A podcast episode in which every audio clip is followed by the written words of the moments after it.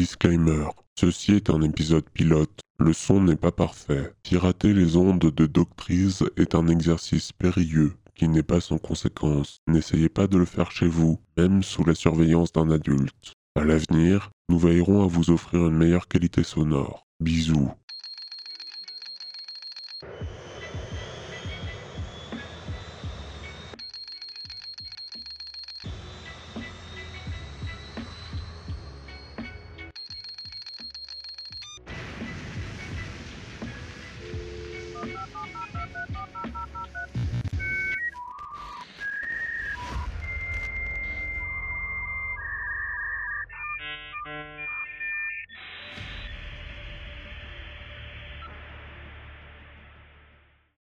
Au-dessus du port avait la couleur d'une télévision allumée sur une chaîne défunte. Soumise au plan progressif d'économie verbale, XP14 se voyait retirer chaque jour un mot de plus de son vocabulaire. Trois jours avant d'être réduite au silence, elle n'avait plus qu'une chose à dire. Tout va bien. Bruce Sterling affirme que la prose dense du cyberpunk repose sur des salves rapides, étourdissantes d'informations inattendues, qui renvoient au mur sonore cher au hard rock. Bienvenue sur euh, sans-titre.mp3. Bonjour à tous et à toutes, je suis euh, donc Marc Ankshaw. Dans le civil, je suis professeur de français, et à côté de ça, je suis euh, blogueur, podcasteur, et maintenant euh, écrivain et traducteur. Et je travaille sur les trucs bizarres avec des tentacules et des trucs dégueulasses. Merci Voilà. Marc. Plume. Alors, euh, moi, c'est Plume. Je suis auteur. Euh, J'écris sous le nom Eva Desserve. Et je fais aussi euh, des fois de la photo, des fois de la peinture, euh, des fois euh, euh, j'écris des articles aussi, voilà. Et notre Bénédicte. Et oui, alors euh, ben, moi c'est Bénédicte, je suis euh, autrice, journaliste et euh, prof depuis pas si longtemps que ça, hein, euh, spécialisée sur euh, la BD, le jeu vidéo et la pop culture de façon générale. Et nous avons un super animateur aussi ce soir, n'est-ce pas? Oui, alors moi c'est Maxence, aka le technicien. Euh, je suis désolé, on verra quand même pas ma tête. Je ne suis qu'un programme informatique. Et ça nous amène directement au thème de l'émission d'aujourd'hui qui est l'informatique. Voilà. Yes. Super transition. C'est à moi de faire un petit peu de définition de termes cette fois-ci. Ouais, parce qu'en fait, c'est une vraie émission avec euh, des séquences et tout. Et donc, la, première séquence, c'est de l'étymologie.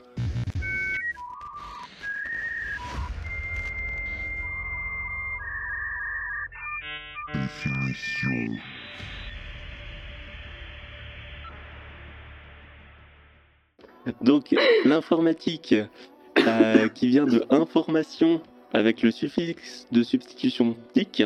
L'information qui vient du latin informatum, qui vient du latin formo avec le suffixe im, qui veut dire euh, dans, à l'intérieur. Ouais. Donc ça veut dire dans la forme. Oh, Maxence, tu pourrais passer euh, l'exercice de lexico euh, de, de l'agrégation, bordel.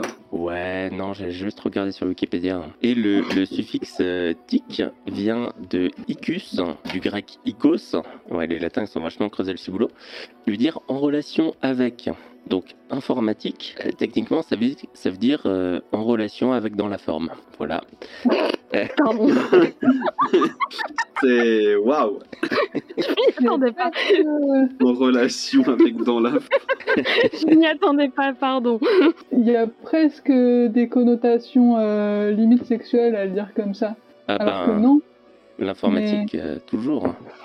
Mais du coup, Ouais. j'ai un petit peu cherché aussi l'origine du mot français, informatique, qui date de 1962, qui est très récent, et qui a été proposé par Philippe Dreyfus euh, à l'Assemblée nationale. hein. genre, c'était un truc un peu, un peu sérieux et tout. Ah oui, et c'est euh, Charles de Gaulle qui a tranché entre informatique et ordinatique. Ah Et du coup, j'ai cherché aussi euh, l'étymologie d'ordinateur, qui vient du latin ordinator, qui vient de ordo, l'ordre, mais pas l'ordre, euh, pas l'ordre militaire, tu vois, l'ordre, euh, l'ordre, je range ma chambre. Et les Anglais, ils ont un peu plus compris de, de quoi ils parlaient, parce que le terme computer vient du latin computare, qui veut dire calculer, ce qui est euh, bah, plus logique. D'où vient computare en latin? Donc c'est composé du préfixe con avec et de euh, puto, qui est un mot latin qui viendrait de l'indo-européen pu, qui voudra dire laver. Et non pas la ville. Et non, laver, genre nettoyer. Alors c'est une Ah, étymologie ah ouais. qui est débattue, donc euh, c'est pas euh, complètement sûr que ce soit le cas, mais a priori, c'est la théorie la plus avancée qu'on ait pour l'instant. Et après, j'ai une anecdote de euh, pourquoi les Américains ont utilisé computer science et non pas informatics. C'est parce que il y a un type qui a posé le brevet, enfin qui a posé une marque qui s'appelait informatics, et du coup, la fac pouvait plus l'utiliser. Ils sont partis sur computer. Mais il y a une autre hypothèse qui voudrait que euh, la différence, c'est euh, parce qu'en anglais, information, ça n'a pas tout à fait le même sens qu'en français, par exemple. Pour eux, un ordinateur ne traite pas de l'information, mais traite des données. Parce que euh, l'information, c'est Fox News pour eux. Et sinon, qu'est-ce que c'est l'informatique? Eh bien, l'informatique, c'est le traitement automatique de l'information ou des données.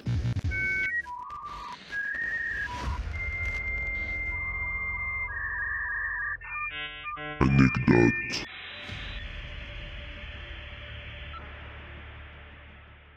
Ouh là là, c'est mon tour. Alors moi j'ai euh, trouvé deux ou trois petites anecdotes euh, et il va falloir que vous me disiez si à votre avis c'est vrai ou c'est faux. Euh, dans un premier temps, est-ce que vous saviez ou est-ce que c'est vrai ou est-ce que c'est faux que le premier virus informatique était complètement inoffensif?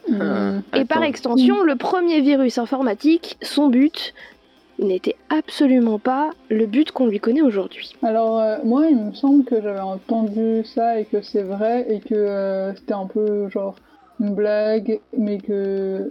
je- Enfin, j'aime bien un truc un peu comme ça. De. c'était une blague et du coup ça ouvrait le truc et ça devait dire un truc genre euh, bonjour ou, ou souhaiter un joyeux anniversaire ou une connerie du genre, tu vois. Alors, oui et non. Euh, en gros, l'idée, à l'origine, l'idée du virus informatique, euh, c'était parce que ils n'avaient pas trouvé, euh, enfin, Internet n'existait pas encore, hein, parce qu'on est, on est, on est au début des années 70, on est en 1971 précisément, Les âges sombres. exactement, et les âges où on n'a pas encore moyen de, enfin, on ne sait pas encore comment faire pour copier et déplacer un fichier. Et donc, le premier virus informatique a été créé à l'origine pour copier et déplacer les fichiers. Mmh. Le tout premier, tout premier virus qu'ils ont testé pour faire ça, bon, ça n'a pas été ultra efficace, c'était un virus autoréplicant qui s'appelle Creeper, la plante grimpante en anglais, et qui, pour le test, euh, envoyait en effet un message qui disait euh, Je suis une plante grimpante, euh, attrape-moi si tu peux.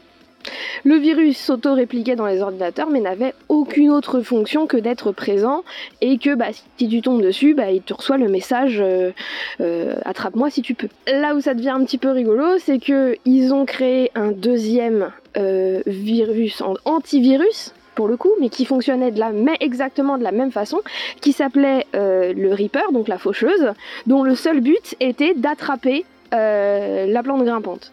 Et euh, ça formait une boucle en fait. Ils ont formé une boucle avec les deux, les deux, les, ils tu lançais les deux programmes sur l'ordinateur et c'était parti pour une boucle, euh, le premier qui attrape l'autre quoi. C'est génial. Avec ce petit message de euh, I'm a creeper, catch me if you can, Ok. qui, qui apparaissait sur les sur les ordis. Et comme à l'époque, bah, les ordis étaient pas forcément, bah, sur le premier où ils l'ont testé, il s'était pas branché, il était ni branché en réseau ni branché sur internet. Et bah il s'auto-répliquait dans l'ordi tout seul et puis l'autre il essayait de l'attraper tout seul dans le même système en fait. Mais ce qui est intéressant, c'est qu'à l'origine, c'était pas du tout, l'idée était vraiment pas d'aller infecter les ordinateurs, etc. Mais vraiment euh, de pouvoir avoir un logiciel qui permet de faire des copier-coller en fait, ou des copiers déplacés de tes fichiers en fait. Bon, ce qui finalement a été fait par d'autres par d'autres moyens, mais voilà, les recherches pour le premier, euh, ça a été ça. Marrant. Mmh. Et j'ai une autre question pour vous. Est-ce que vous savez ce que signifie CAPTCHA? Non. Phonétiquement, je dirais que ça ressemble un peu à un got you, tu vois, genre euh, comme attraper quelque chose. Eh ben, je suis absolument d'accord avec toi et c'est ce que j'ai toujours pensé. Un CAPTCHA, c'est ces fameux petits euh, lettres et autres qu'on te met, de- qu'on te demande de rentrer sur les sites pour t'authentifier, pour vérifier que c'est bien toi, machin et tout. Et comme toi, en termes de phonétique, je pensais que euh, ça voulait dire euh, je te capte. Tu sais, comme euh, gotcha, c'est euh, je t'attrape ou je te tiens. Je pensais que captcha, c'était c'était je, c'était je te capte en fait. Pour, va- pour valider que oui, je t'ai capté, tu peux rentrer sur le site. Oh, En réalité, c'est un acronyme. Ok. Et un acronyme que, à partir du moment où vous allez savoir ce que ça veut dire, vous n'allez plus jamais regarder les sites internet qui le proposent de la même façon. Oh là là. J'ai un peu peur. Oui, j'ai un peu peur aussi. Ouais. Alors, je vais vous le faire avec mon meilleur accent anglais. Cela signifie Completely Automated Public Turing, te- Turing Test to Tell Computer and Human Apart.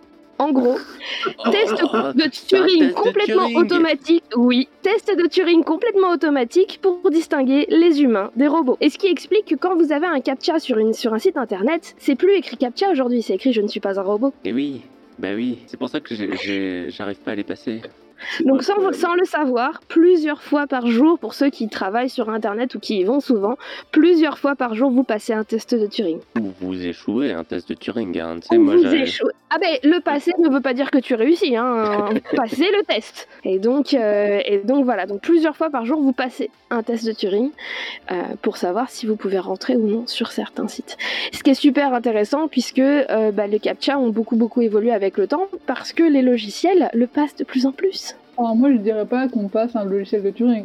Je dirais que on passe un truc qui a la même fonction qu'un test de Turing, mais genre euh, ultra. Bah, ça reste, ça reste un test. Hein. Ouais, mais enfin, ouais. Sur les captcha modernes, euh, alors c'est effectivement euh, utilisé pour euh, savoir si t'es un robot ou non, mais c'est aussi utilisé pour alimenter Le les, deep learning, du ouais. deep learning, Ouais. ouais, pour que euh, les voitures automatiques sachent faire les différences entre un camion et euh, un, un- un étudiant ou une femme enceinte, pour pas leur rouler dessus. Sachant que, euh, enfin je sais pas, mais moi les trucs de euh, captcha moderne où justement il faut reconnaître des machins, des fois il faut reconnaître une montagne ou une colline. Et en fait, euh, à chaque fois, euh, il y a une forêt, et du coup, je me dis non, c'est pas une montagne, c'est juste une forêt. Et en fait, euh, si, il fallait cocher parce que c'est une colline, et c'est considéré que ma réponse est fausse. Et du coup, ça veut dire que euh, le truc vérifie les informations en les ayant déjà. Et du coup, Plus m'est un robot, plus m'est un robot, je répète, plus m'est un robot. Après, il faut savoir, parce que du coup, j'ai fait quelques recherches dessus pour savoir exactement. Euh, il faut savoir que du coup, ça s'appelait comme ça dès les tout premiers qui étaient sur Internet, où c'était retaper des séquences de chiffres, de lettres, de majuscules, de minuscules, ou les Oh. repérer sur des, enfin, ou les repérer sur des images euh, avec des fonds un peu en mode test pour savoir si t'es daltonien. Il n'est pas impossible que aujourd'hui on ait conservé ce, ce, ce nom parce que c'est le nom consacré, alors que l'usage en a été détourné. Parce Mm, que ça va ouais. servir pour du deep learning, parce que euh, parce qu'on va laisser faire des trucs. euh, mais c'est ça en, a, ça en a été détourné en partie parce que euh, bah, les logiciels sont de plus en plus performants et comme ils sont de plus en plus performants, et bah, ils peuvent euh, retaper une séquence de chiffres et de lettres et les retrouver, etc. Ce que qui n'était pas le cas il y a 10, euh, 20 ans, quand au début en fait. Non mais en fait j'ai trouvé pourquoi est-ce que j'ai des réticences à dire que c'est un test de Turing parce qu'en fait euh, pour moi le test de Turing ça sert à déterminer qu'une machine euh, peut passer pour un humain. Enfin tu vois genre si tu passes le test c'est à dire que la machine elle peut passer pour un humain alors que là c'est l'inverse c'est pour vérifier que les humains sont bien des humains, tu vois. Enfin, c'est un test qui en fait est centré sur euh, on veut euh, faire euh, de la non-mixité humaine on veut pas que les bots viennent envahir notre site. Euh, et c'est pas du tout centré sur regarder les robots et évaluer si euh, leur comportement leur permettent de se rapprocher d'un être humain, tu vois. Après, le test de Turing, il a été conçu dans les deux sens, hein, parce que euh, Turing avait an- anticipé le fait que, et c'était l'idée, c'était de déterminer de quelle espèce, euh, en fait, entre guillemets, tu fais partie.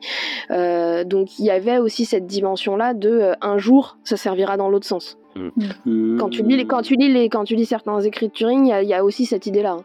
D'autant que pour Turing, le- quand euh, il a théorisé son test, pour lui, dans 50 ans, à ce moment-là, donc on est dans les années, euh, fin des années 40, Ouais, fin des années 40. pour lui, dans 50 ans, euh, on ferait plus les différences entre un humain et un robot. Genre, on n'arriverait plus à faire la différence entre un humain et un robot. Ça n'est pas arrivé, la singularité n'est pas arrivée à l'an 2000, malgré ce que, ce que pensent certains. Ou alors c'est arrivé, mais pas dans notre dimension. Ou alors c'est Ouais. arrivé, mais on le sait pas. Ou, ouais, ou alors on n'est pas au courant, on est tous des robots.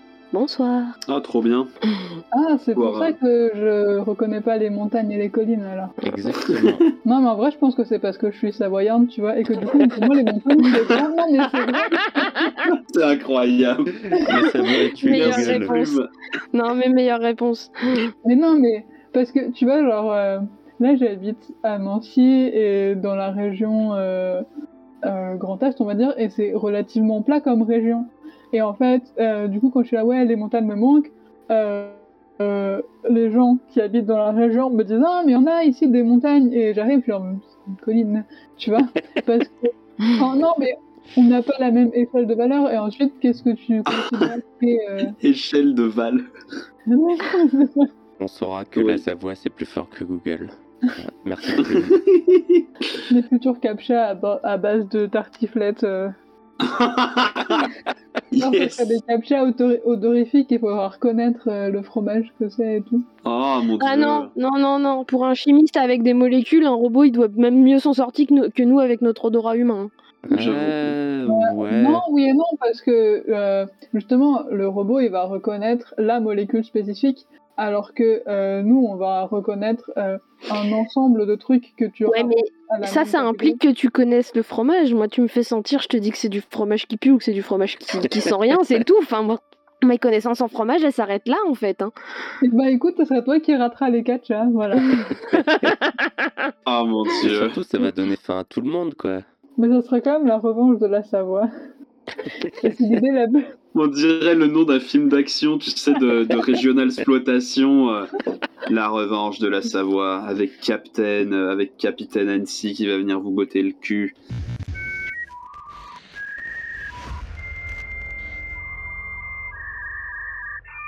Recommandation.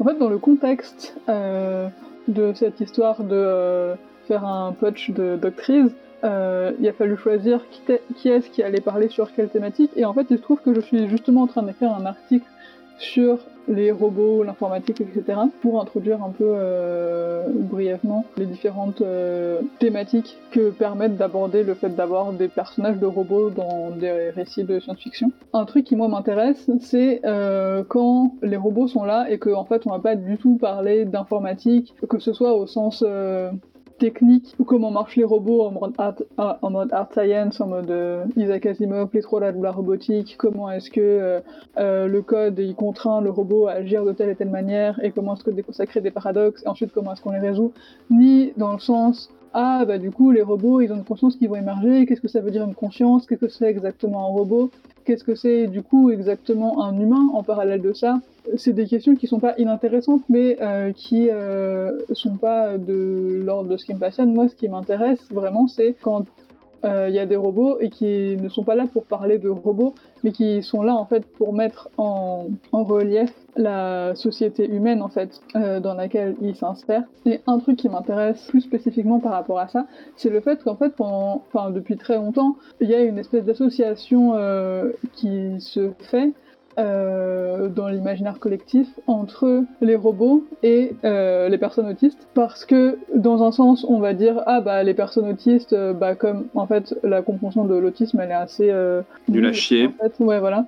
Dans la société bah en fait on comprend pas comment est-ce que ça marche un cerveau autiste. Et du coup bah surtout si un autiste est en train de beaucoup masquer et que du coup c'est va essayer de correspondre aux codes sociaux mais sans vraiment les comprendre et du coup il va y avoir un un aspect un peu genre euh, détaché, un peu froid, parce que ça se voit que tu es en train de réciter un script, parce que c'est pas du tout naturel pour toi de fonctionner comme ça. Et du coup, on va dire, ah bah, les autistes, ils sont un peu euh, robotiques, ils sont un peu mécaniques, euh, et en plus, comme l'autisme, ça a surtout été décrit en observant des petits garçons euh, blancs, euh, plutôt aisés, machin, qui avaient des intérêts spécifiques sur euh, des sujets scientifiques et, des mathématiques et tout. Bon, on va dire, ouais, que les autistes c'est un peu des robots et dans l'autre sens bah quand on présente un robot on lui donne des comportements stéréotypés qui en fait sont les mêmes stéréotypes que ceux associés aux autistes donc en fait il y a une association qui se consolide entre les deux trucs.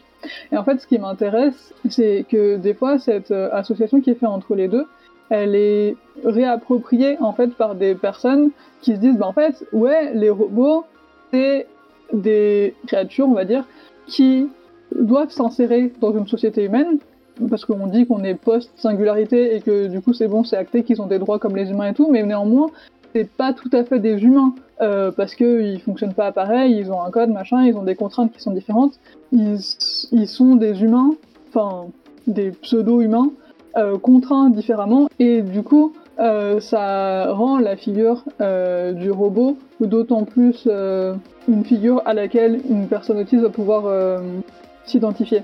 Dans ce cadre-là, le roman de Becky Chambers qui vient de sortir là aujourd'hui, qui s'appelle Un psaume pour les recyclés sauvages, se passe dans un futur assez lointain, où en fait ça fait vraiment très très longtemps que euh, il y a eu la singularité et que les robots ils ont dit en, euh, bah en fait euh, nous on n'a pas envie de euh, juste faire ce pourquoi vous nous avez construit, on rejette votre but et on va juste aller vivre notre vie dans notre coin et voilà.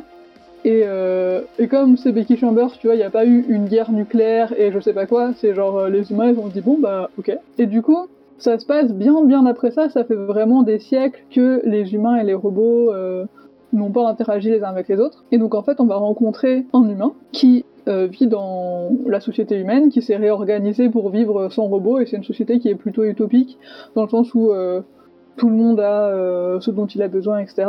Et ce personnage va rencontrer, un peu par hasard, un robot. Et c'est vraiment la toute première fois depuis des siècles qu'il y a une rencontre entre un humain et un robot, et donc les deux vont discuter et vont interagir ensemble et en fait, il va apparaître. Enfin, le robot vient pour euh, essayer de comprendre les humains et euh, essayer de savoir, bah en fait, les humains, ils ont besoin de quoi? Euh, ça l'intéresse, voilà. Et réciproquement, bah nous, on va voir à quoi ça ressemble une société robot. Et en fait, ça balaie des clichés, mais ça donne un bon gros coup dans les clichés et ça présente des robots qui sont totalement différents de ce à quoi on pourrait s'attendre et de ce à quoi le personnage de l'histoire s'attend aussi d'ailleurs. Il s'attend que des robots, bah, du coup, euh, c'est des machines, du coup, ils soient un peu euh, intéressés par euh, des trucs mathématiques et tout, et t'as le robot qui lui explique, bah non, il y en a qui peuvent s'intéresser aux mathématiques s'ils veulent, mais il y en a qui s'intéressent à d'autres trucs, et ils ont vraiment des, une manière d'occuper leur temps qui est qui ressemble très fortement à des intérêts spécifiques. Par exemple, il y a des robots qui disparaissent tout d'un coup, et tu sais pas où ils sont. Et en fait, euh, pendant 30 euh, ans, ils sont partis, ils se sont assis en face d'un arbre et ils ont observé comment l'arbre poussait. Et parce que c'est des robots, donc la notion du temps, c'est pas du tout la même que chez les humains, mais du coup, ils sont restés vraiment fascinés et focalisés sur euh, la pousse de cet arbre pendant 30 ans. Et ensuite, bah voilà, ils ont vu l'arbre pousser, ils étaient contents et ils sont revenus interagir avec d'autres robots. Mais du coup, ça prend vraiment tous les clichés sur les robots et ça les retourne de la même manière que dans la société, on devrait prendre tous les clichés sur les autismes et les retourner. Et du coup, c'était vraiment cool comme lecture, notamment pour ça. Ben, trop cool. Ben, merci beaucoup. Oui, il faudra que je lise. Ouais, moi aussi. Alors, j'ai une pile à lire assez euh, conséquente. Ouais. On va les lire. Pareil.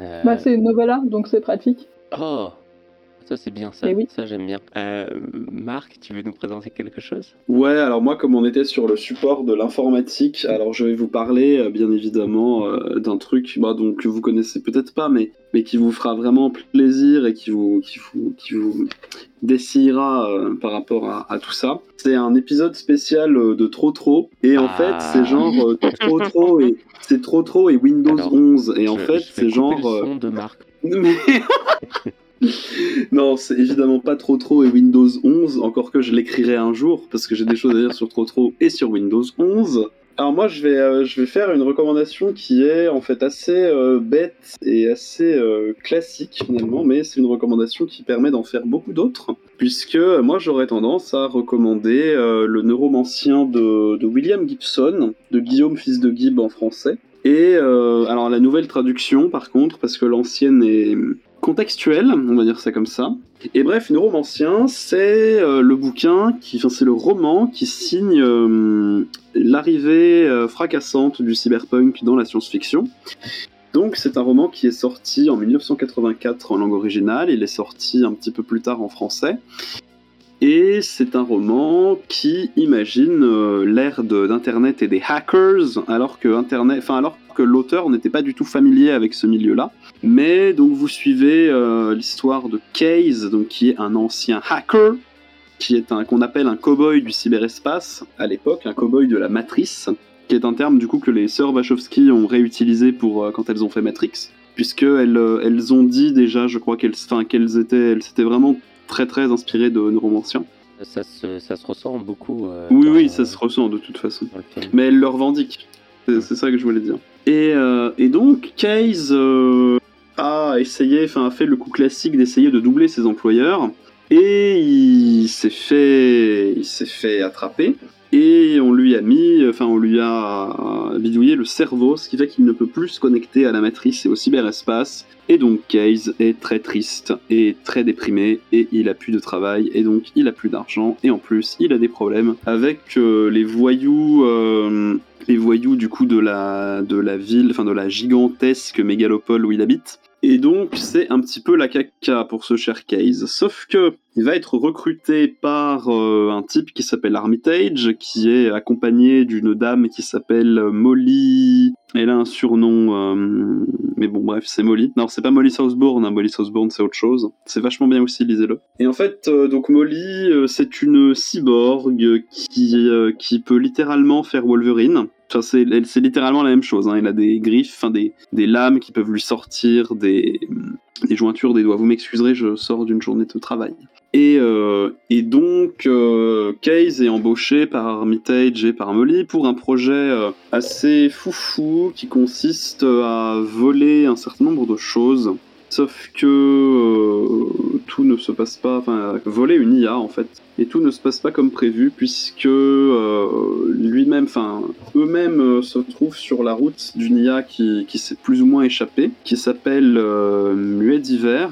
Alors, dans la VO, il s'appelle du coup Wintermute, et je crois que le terme a été rétabli. Donc, il s'appelle Wintermute en VF. Et c'est mieux, enfin, le terme est plus joli même si Multiverse c'est drôle. Et en fait, euh, donc euh, il se retrouve, enfin c'est l'une des premières descriptions d'IA au sens où on l'entend vraiment aujourd'hui. Et en même temps, euh, Gibson est assez je déteste dire que la science-fiction prévoit l'avenir parce que c'est pas le but de la science-fiction, mais Gibson est assez clairvoyant sur pas mal de choses, sur les cyborgs, sur la manière dont la réalité virtuelle va prendre le pas sur un certain nombre de choses. Il y a aussi bah, le, fantasme du métavers et tous ces trucs-là. Mais sur d'autres points, il n'est pas forcément euh, complètement accurate, puisque pour lui, les pare-feux sont matérialisés par de la glace, que les hackers doivent du coup euh, percer avec un certain nombre de logiciels. Et donc Neuromancien, c'est ça, c'est une histoire de braquage, c'est une histoire de hacking, c'est une histoire euh, d'êtres humains qui sont confrontés finalement à plus qu'eux, puisque les intelligences artificielles les mènent par le bout du nez. Et c'est aussi le début de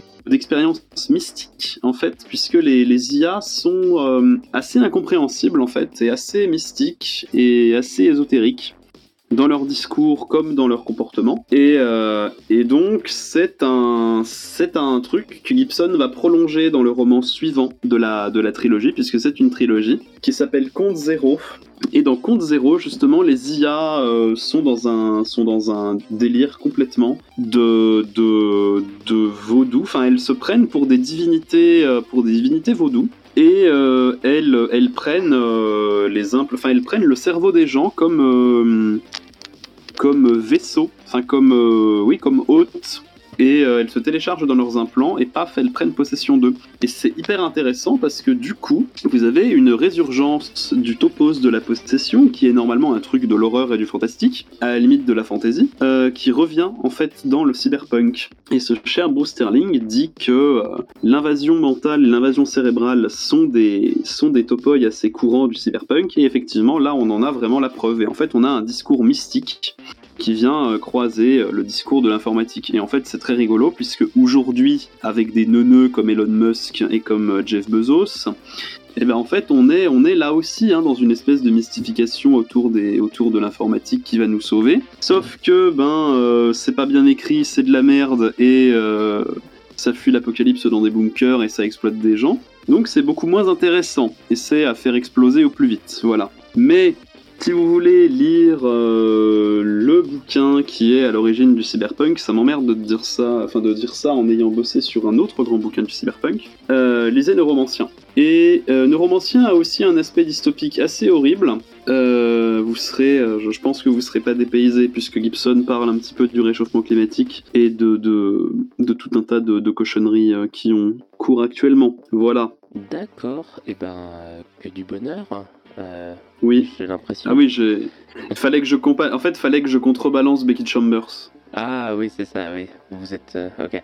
Ah bah tout de suite. Un peu d'espoir. Non Non Non euh, Du coup, je vais laisser la parole à Béné, qui, malgré son statut d'intelligence artificielle, a quand même des choses à dire. Oui, plus qu'on ne le croit.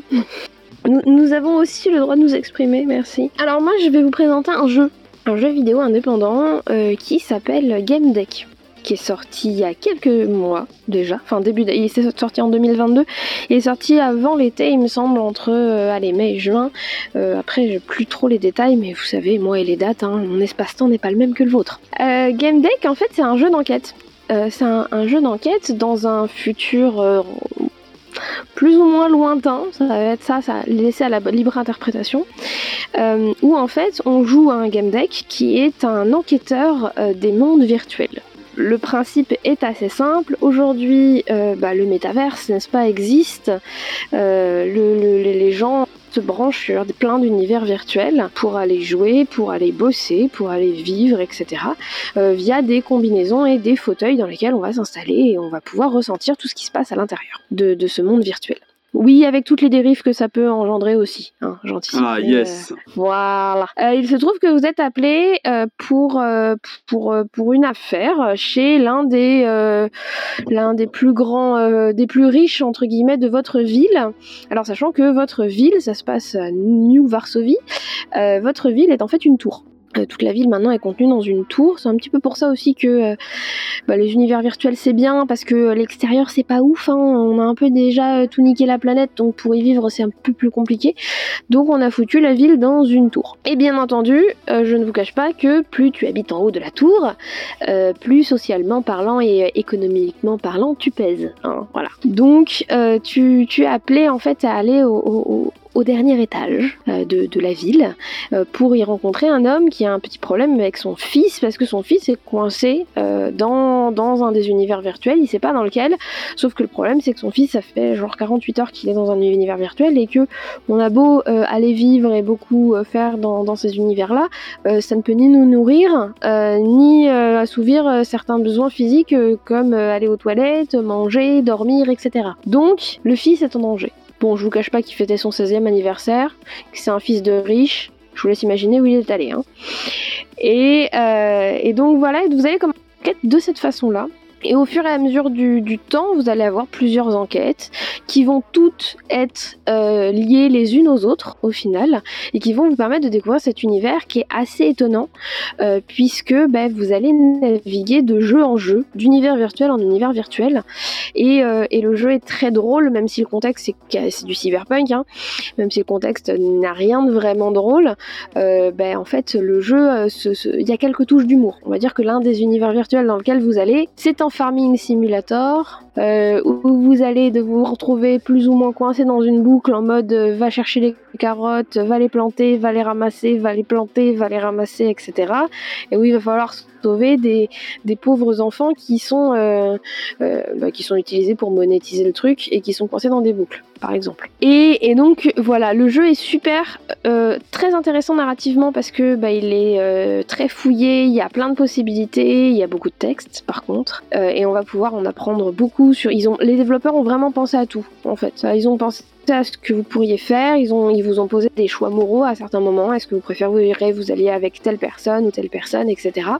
Et là où le jeu est encore plus, alors de mon point de vue encore plus intéressant, c'est qu'en fait, euh, bah, vous avez une résolution à ces enquêtes. Euh, on va vous demander à la fin, votre commanditaire va vous demander, bah ok, alors qui a coincé mon fils Où est-ce que mon fils a été coincé pour la première enquête Ou euh, qui a fait le coup dans une autre enquête, etc. Je ne vous spoil pas le contenu des enquêtes. Et en fait, ça va être à vous de dire qui a fait, mais vous n'avez aucun moyen de savoir si c'est la vérité ou pas. Il n'y a pas un hub à la fin qui vous dit euh, bravo, vous avez mené l'enquête et vous avez trouvé une bonne réponse. Non, non, t'as trouvé une réponse. C'est celle que t'as déduite avec les preuves que t'avais. Est-ce que c'est la bonne réponse?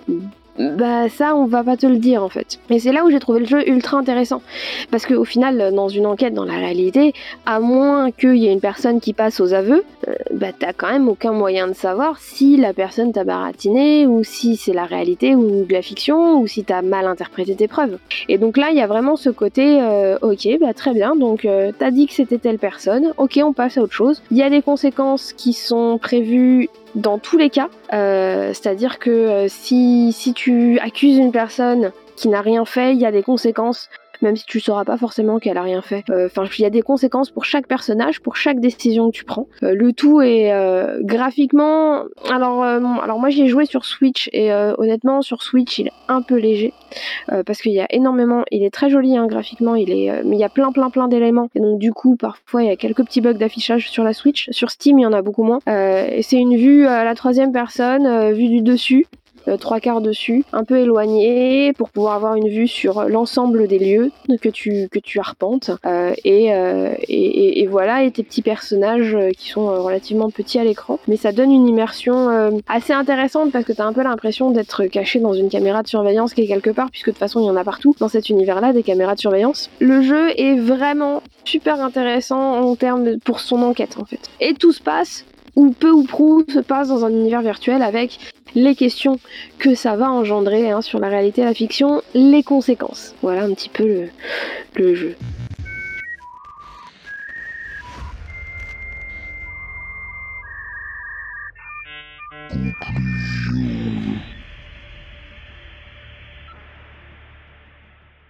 N'oubliez pas de trouver un titre à vos émissions, euh, parce que l'émission Voilà. s'appelle Sans titre pour MP3.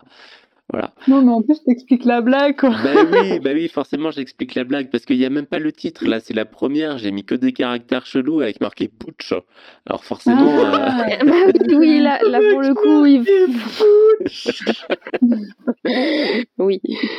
Untitled.mp3 est enregistré en live tous les jeudis à partir de 18h30 sur twitch.tv slash doctrice. N'hésitez pas à passer